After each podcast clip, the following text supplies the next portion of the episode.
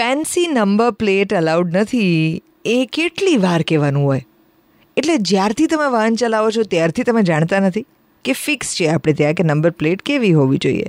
આ fancy number પ્લેટવાળા હમણાં કેટલા બધા લોકોને એક પબ્લિક ડ્રાઈવની અંદર ટ્રાફિક પોલીસે પકડ્યા છે. લોકો કેવી કેવી? એટલે કે આમ ઇન્સ્ટાગ્રામના પોતાના આઈડીવાળી ઇન્સ્ટાગ્રામ પ્લેટ લઈને હોય, એવી રીતે નંબર પ્લેટ લઈને ચાલી રહ્યા છે. આવું હોય?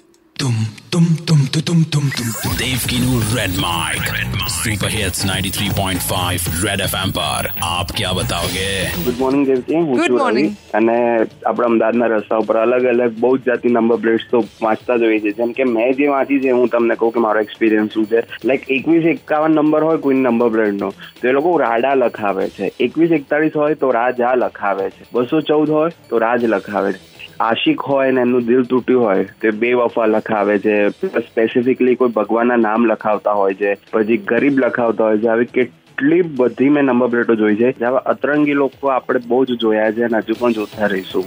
તમે પણ આવી નંબર પ્લેટ્સ જોઈએ છે તમે મને કોલ કરી શકો છો four double zero six four nine three five પર. અમદાવાદ પોલીસ અત્યારે એકદમ સતર્ક છે ને આવી વિચિત્ર નંબર પ્લેટવાળા જેટલા પણ લોકો છે, એ બધાને ધર દબોચી લઈ રહ્યા છે. ઓલરેડી આવા એકસો સાડત્રીસ લોકો પકડાઈ ગયા છે. તમારે પણ એની અંદર પકડાવવું હોય તો તેની યુ મોસ્ટ વેલકમ અધરવાઇઝ સુધરી જજો. સવા નવ વાગે તમારી પાસે ફ્રી ટાઈમ પણ હશે. પાંચ જ મિનિટની વાર છે. Ninety three point five Red F રહો.